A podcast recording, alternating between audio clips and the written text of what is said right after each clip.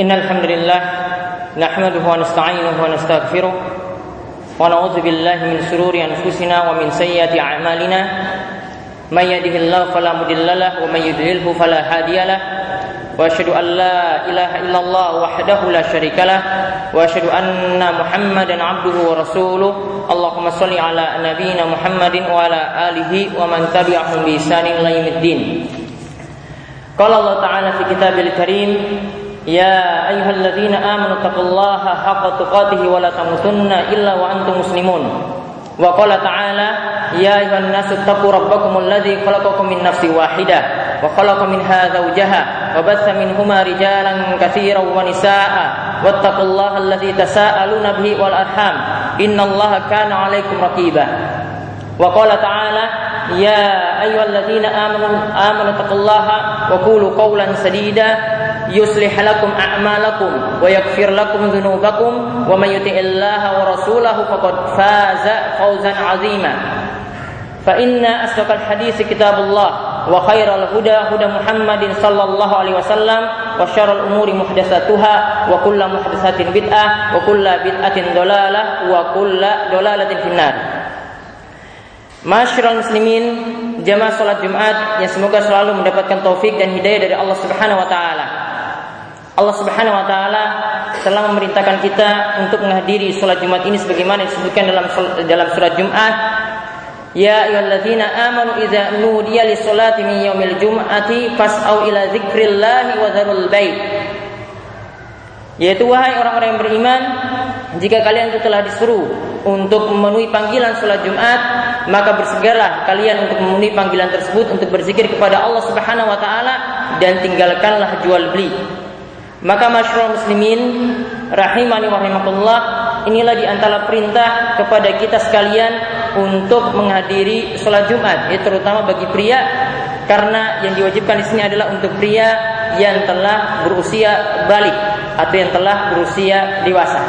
Maka kita bersyukur kepada Allah Subhanahu wa taala berkat nikmat Allah Subhanahu wa taala kita bisa melangkahkan kaki kita ke masjid yang mulia ini. Di samping Allah Subhanahu wa taala juga masih memberikan kita nikmat-nikmat yang lainnya pula. Kemudian salawat dan salam semoga tercurahkan kepada junjungan kita Nabi besar Nabi agung kita Muhammad sallallahu alaihi wasallam yang di mana beliau telah mengajarkan ajaran yang terang benderang yang di mana setiap umat yaitu setiap orang yang mengaku Islam itu wajib mengikuti tuntunan beliau wajib mengikuti setiap ajaran beliau. Karena Nabi SAW itu bersabda man amila amalan laisa alaihi amruna fawaradun itu dari hadis Aisyah radhiyallahu anha itu barang siapa yang mengamalkan suatu amalan yang tidak ada tuntunan dari beliau itu dari Nabi wasallam maka amalan tersebut itu tertolak.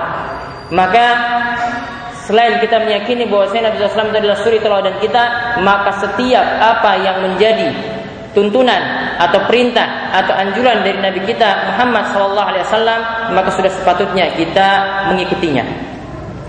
Masyarul muslimin rahim rahimakumullah ada sebuah kisah yang mungkin sebagian kita itu pernah mendengar kisah ini tentang kematian dari paman Nabi Shallallahu Alaihi Wasallam yaitu Abu Talib.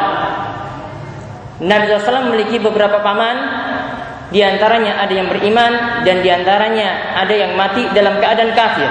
Di antara yang mati dalam keadaan kafir ini adalah paman beliau yaitu Abu Talib.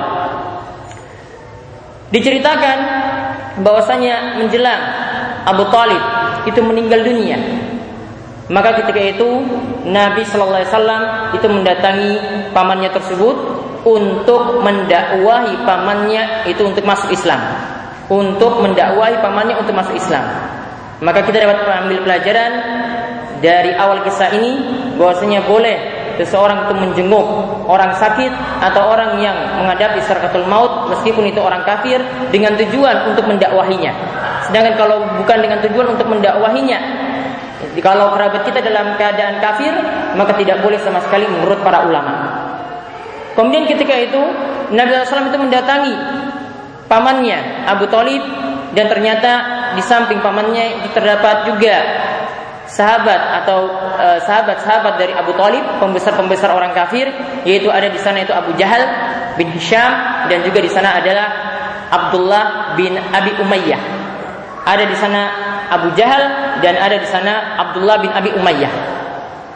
Maka dapat kita ambil pelajaran juga dari awal kisah ini setiap orang yang meninggal dunia itu akan ditemani oleh orang-orang yang setipe dengannya. Kita dapat mengambil pelajaran bahwasanya orang meninggal dunia maka selalu ditemani dengan orang-orang yang setipe dengannya. Maka tukang becak nanti akan ditemani juga dengan teman-temannya tukang becak. Para pejudi juga akan ditemani juga dengan sesama pejudi. Para pemabuk juga akan ditemani juga dengan para pemabuk. Pelaku syirik juga akan ditemani juga dengan pelaku syirik dan seterusnya. Sebagaimana di sini lihat Abu Talib ketika dia meninggal dunia, Abu Talib juga ditemani oleh orang-orang yang setipe dengannya. Maka kata Imam Mujahid benar bahwasanya setiap orang yang akan meninggal dunia, Imam Mujahid itu mengatakan dia akan ditemani oleh orang-orang yang setipe dengannya. Maka ini menunjukkan perlu kita berteman dengan teman-teman yang soleh. Perlu kita itu berteman dengan teman-teman yang baik. Maka di luar dari kisah ini ada kisah yang lainnya dari Abu Zur'ah. Abu Zur'ah ini adalah ulama besar hadis. Abu Zur'ah ini adalah ulama besar hadis. Dia memiliki keistimewaan biasa mengkritik cacat dalam hadis. Menjelang sakratul maut, Abu Zur'ah itu ditemani oleh orang-orang setipe juga dengannya. Di situ ada Muhammad bin Muslim yang pertama, yang kedua di situ ada Abu Hatim. Kedua-duanya di sini adalah ulama hadis. Orang yang setipe dengannya itu meninggal dunia. Bagaimana cara atau kondisi Abu Zur'ah itu meninggal dunia diceritakan bahwasanya Abu Zur'ah menjelang meninggal dunia ingin ditalkinkan la ilaha illallah karena kita sebagai kerabat dekat atau orang-orang terdekat dari si mayit menjelang mayit ke sakratul maut maka diperintahkan untuk mentalkinkan, bacakan atau tuntunkan kalimat la ilaha illallah. Karena Nabi SAW itu katakan lakinu mautakum bila ilaha illallah. Talkinkanlah, tuntunkanlah, ajarilah kepada orang yang mau mati di antara kalian dengan kalimat la ilaha illallah. Kemudian Abu Hatim dan Muhammad bin Muslim ini bingung. Abu Surah ini ulama besar, Bagaimana mungkin Abu Zur'a ini ditalkinkan kalimat la ilaha illallah? Dia ini orang yang sudah mengerti tentang hal tersebut. Maka mereka melakukan hal yang unik. Mereka melakukan hal yang unik yaitu disebutkan karena ini ulama hadis disebutkan sanad hadis sampai matan hadis. Jadi dalam hadis itu ada sanad istilahnya yaitu yang dimaksudkan adalah rantai periwayat sampai pada matan yang Nabi SAW ingin sebutkan hadisnya. Disebutkanlah mulai dari Muhammad bin Muslim. Muhammad bin Muslim itu mengatakan dari gurunya. Kemudian sampai kepada Abdul Hamid bin Ja'far. Kemudian sampai kepada Soleh. Kemudian sampai kepada dia berhenti di situ ingin Abu Zur'ah itu melanjutkannya. Hadis tersebut. Ingin melanjutkan hadis yang dimaksudkan oleh Muhammad bin Muslim. Kemudian orang kedua lagi yaitu Abu Hatim. Abu Hatim juga melakukan yang sama. Beliau mengatakan dari gurunya bunda. Kemudian dari Abdul Hamid bin Ja'far, kemudian dari Soleh, ya, kemudian setelah itu Abu Hatim mandek di situ, berhenti di situ, tidak melanjutkan sanad hadis tersebut. Ingin Abu Zur'ah itu melanjutkan. Isi hadisnya itu apa yang ingin disampaikan oleh Muhammad bin Muslim dan Abu Hatim tadi? Isi hadisnya adalah mangkana akhiru kalamihi la ilaha illallah al jannah. Barang siapa yang akhir perkataannya itu adalah kalimat la ilaha illallah maka dia akan masuk surga. Namun ingat sekali lagi masuk surga para ulama jelaskan itu ada dua macam. Yang pertama dukhul awali yaitu dia masuk langsung ke surga tidak perlu disisa-sisa lagi dalam neraka. Yang kedua masuk surga yang penting masuk surga walaupun itu nanti masuknya belakangan. Nah hadis tadi kita kembali jadi Abu Hatim Ar-Razi dan Muhammad bin Muslim ingin menyampaikan hadis kepada Abu Sur'ah seperti itu. Maka setelah Muhammad bin Muslim dan Abu Sur'ah itu menyampaikan hadis tadi, lalu Abu Sur'ah sebelum sakratul maut, sebelum meninggal dunia, dia kemudian menyebutkan perawi-perawi hadis. Dia menyebutkan mulai dari bundar, telah, telah menceritakan kepada kami. Kemudian dari Abu Asim telah menceritakan kepada kami. Kemudian dari Abdul Hamid bin Ja'far telah menceritakan kepada kami. Kemudian dari Khalid Eh, kemudian dari Saleh, kemudian dari Kasir bin Murrah, lalu sampai kepada Muaz bin Jabal, lalu sampai kepada Muaz bin Jabal radhiyallahu anhu, lalu sampai kepada sabda Nabi sallallahu alaihi wasallam man kana akhiru kalamihi la ilaha Abu Zur'ah menyebutkan ucapan tersebut Abu Zur'ah itu mengucapkan man kana akhiru kalamihi la ilaha illallah dakhalal jannah barang siapa yang akhir perkataannya adalah kalimat la ilaha illallah maka dia masuk surga. Langsung seketika itu pula Abu Zur'ah meniupkan nafas terakhir. Beliau meninggal dunia setelah mengucapkan barang siapa yang akhir perkataannya adalah kalimat la ilaha illallah maka dia masuk surga. Dan Abu Zur'ah meninggal pada tahun 264 Hijriah. Maka coba bayangkan bagaimana orang-orang yang soleh itu teman dengan orang-orang soleh pula. Dan bagaimana bayangkan kita lihat orang-orang yang punya keimanan yang kuat itulah orang-orang yang bisa mengucapkan kalimat semacam ini di akhir-akhir hidupnya. Maka kita kembali kepada kisah Abu Talib tadi. Bahwasanya ketika Abu Talib itu meninggal dunia, yang menemaninya itu adalah Abu Jahal dan yang menemaninya lagi yang lainnya adalah Abdullah bin Abi Umayyah. Ketika itu Nabi SAW ingin mengatakan kepada Abu Talib, Ya ammi wahai pamanku, kulla ilaha illallah kalimatan uhajulaka biha indallah wahai pamanku. Dia menyuruh, dia memanggil pamannya terlebih dahulu. Karena ini masih pamannya. Dia ingin pamannya itu masuk Islam sebelum meninggal dunia. Maka dia katakan pada pamannya, wahai pamanku, ucapkanlah, ucapkan saja. Ya, ucapkan kalimat la ilaha illallah. Kalimat yang di mana nanti aku bisa berargumen di hadapan Allah Subhanahu wa taala, yang di mana nanti aku bisa berhujah di hadapan Allah Subhanahu wa taala. Kemudian di sampingnya tadi ada Abu Jahal dan Abdullah bin Abi Umayyah itu selalu menggoda Abu Talib. Dia mengatakan kepada Abu Talib, mereka mengatakan kepada Abu, Abu Talib, "Atargabu an millati Abdul Muttalib?" Wahai Abu, Ab, wahai Abu Talib, apakah engkau itu benci terhadap ajaran Abdul Muttalib? Yaitu maksudnya ini adalah ajaran orang musyrik. Lalu ketika itu Nabi SAW juga masih mengulang-ulangi ucapan tadi, wahai pamanku ucapkanlah kalimat la ilallah diulang-ulang terus. Yang tadi juga sahabat sahabatnya juga katakan apakah engkau benci terhadap ajaran Abdul Muthalib?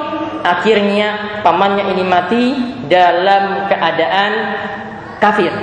Ya, pamannya ini mati dalam keadaan musyrik karena tidak mau mengucapkan kalimat la ilaha illallah.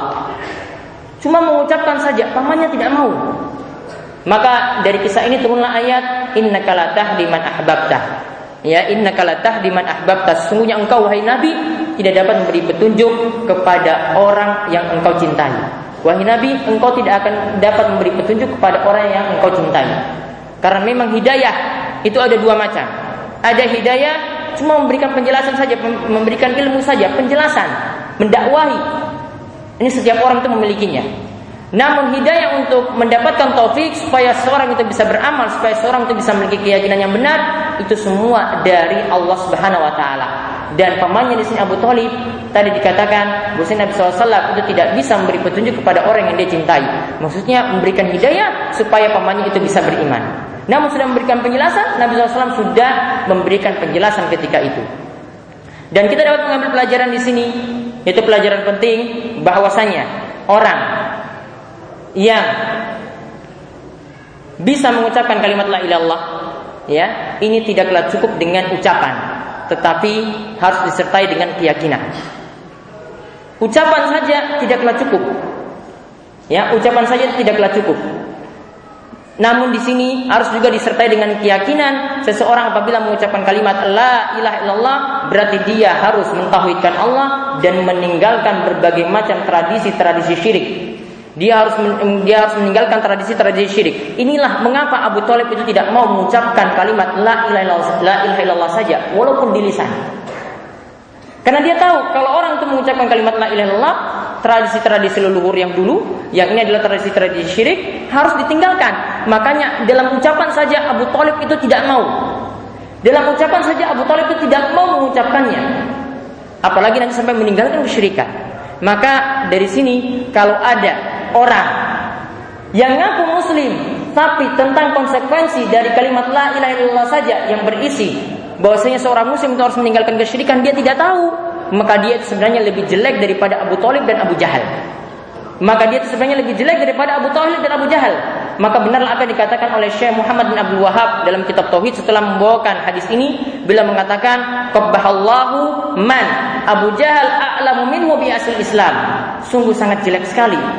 Semoga Allah itu menjelekkan orang yang Abu Jahal sendiri itu lebih paham tentang pokok Islam, lebih paham kalimat la ilaha illallah daripada dirinya yang ngaku muslim.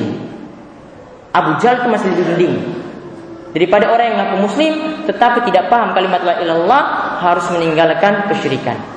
Demikian yang kami sampaikan dalam khutbah pertama ini mudah-mudahan kita termasuk di antara hamba-hamba Allah Subhanahu wa taala yang dapat memahami kalimat la ilallah bukan hanya di lisan saja kita ucapkan dan semoga kita mati dalam keadaan bertauhid.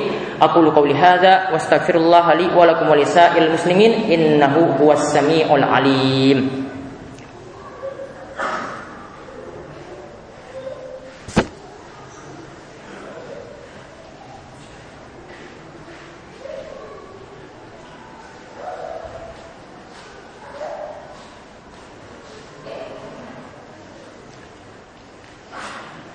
Alhamdulillahirabbil alamin wassalatu wassalamu ala asyrafil anbiya wal mursalin nabiyina Muhammadin wa ala alihi wa man tabi'ahum bi ihsanin ila yaumiddin. Masyarul muslimin rahimani wa rahimakumullah. Dua kisah yang telah kami jelaskan dalam khutbah pertama tadi. Kisah pertama yaitu dari Abu Zur'ah itu menunjukkan orang yang mati dalam keadaan husnul khatimah karena akhir hidupnya diakhiri dengan ucapan yang baik, ucapan yang agung yaitu kalimat la ilaha illallah. Sedangkan kisah kedua yaitu dari kisah paman Nabi SAW yaitu Abu Talib ini menunjukkan orang yang mati dalam keadaan sulh khotimah akhir hidupnya adalah mati dalam keadaan jelek karena dia mati dalam keadaan kafir dan enggan untuk mengucapkan kalimat la ilaha illallah. Maka ini adalah di antara ciri-ciri orang yang mati dalam keadaan husnul khotimah dan di antara ciri-ciri orang yang mati dalam keadaan sul khotimah yaitu orang yang mati dalam keadaan baik dan orang yang mati dalam keadaan akhir hidupnya itu jelek, akhir hidupnya itu buruk. Dan juga ada hadis yang eh, menjelaskan tentang keadaan seorang juga yang mati dalam keadaan husnul khotimah. Namun hadis ini masih diperdebatkan tentang kesahihannya yaitu hadis yang mengatakan mamin muslimin yamutu yaumal jum'ah au lailatal jum'ah illa kafahallahu fitnatal qabri. Yaitu barang siapa? Ya tidaklah seorang muslim itu mati pada hari Jumat atau pada malam Jumat. Melainkan Allah Subhanahu wa taala akan menjaganya dari siksa kubur. Melainkan Allah Subhanahu wa taala itu akan menjaganya dari siksa kubur. Hadis ini diriwayatkan oleh Imam Tirmizi dan juga oleh Imam Ahmad dalam kitab ustadznya. Di antara yang hadis ini adalah Syekh Al-Albani rahimahullah dalam kitab Ahkamul Janais. Namun sebagian ulama mengkritik pensahihan Syekh Al-Albani ya, sebagian ulama itu mengkritik pensahihan Al-Albani seperti Syekh Suhaib Al-Arnaud dalam Tahqiq Musnad Imam Ahmad, beliau mengatakan bahwasanya hadis ini adalah hadis yang dhaif. Ala kulli hal, kalau hadisnya itu adalah hadis yang sahih, maka ini adalah tanda gembira bagi orang yang mati pada hari Jumat atau pada malam Jumat. Bahwasanya kita doakan orang seperti ini akan selamat dari siksa kubur. Namun kalau orangnya di sini adalah orang yang bergelimang maksiat, orang yang bergelimang dosa, dia pas bertepatan dengan matinya pas hari Jumat ataupun pas dengan malam Jumat, malam Jumat ataupun hari Jumat. Bagaimana keadaan seperti ini? Maka ulama al-sunnah memiliki keyakinan bahwa setiap muslim yang bergelimang dosa besar maka tetap masih dihukumi muslim dan dia nanti siksaannya di hari kiamat nanti di bawah kehendak Allah Subhanahu wa taala tahtal masyiah. Yaitu di bawah kehendak Allah Subhanahu wa taala. Maksudnya kalau Allah menghendaki orang tersebut itu akan selamat. Dari siksa dia itu akan selamat. Selama dia masih muslim. Namun kalau Allah itu menghendaki dia disiksa terlebih dahulu dalam neraka ya maka nanti dia akan disiksa dalam neraka terlebih dahulu. Jadi tergantung dengan masyiatillah, tergantung dengan kehendak Allah Subhanahu wa taala. Maka setiap di antara saudara-saudara kita atau orang-orang yang ada di sekitar kita yang meninggal pada malam Jumat atau hari Jumat, maka kita berdoa mudah-mudahan mereka mati dalam keadaan husnul khatimah dan kalau mereka bergelimang dosa, mudah-mudahan dosa-dosa mereka itu bisa diampuni oleh Allah Subhanahu wa taala. Masyaallah muslimin rahimani wa rahimakumullah.